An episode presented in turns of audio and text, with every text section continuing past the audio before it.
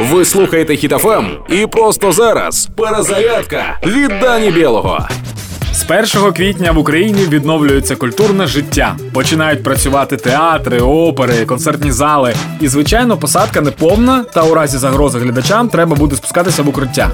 Тобто тепер сирена через рашистські нальоти буде дратувати як реклама, бо перерватися можуть на найцікавішому.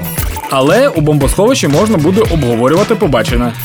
В російському ж цирку перерв немає. Вистава відбувається 24 на 7. У глядача навіть немає можливості щось обговорювати, бо це інакомисліє. Я ж пишаюся тим, що в нашій країні всі завжди відверто казали все, що думають, і неважливо про кого. Але зараз, в умовах військової агресії Росії, народ об'єднався і чітко знає, хто цього разу піде. Підтримуємо ЗСУ, допомагаємо одне одному. Слава Україні! Проект Перезарядка на Хіт.ФМ від Дані Білого.